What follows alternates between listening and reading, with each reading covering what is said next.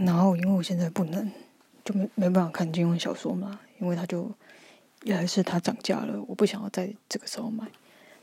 那再来就是，呃，我之我之前在考试的时候买了好几套的英文故事书，对啊，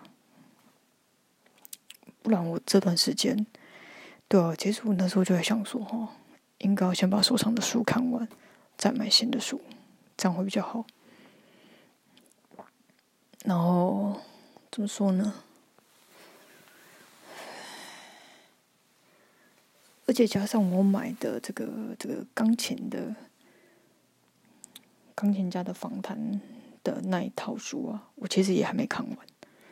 对啊，所以，哎，怎么说呢？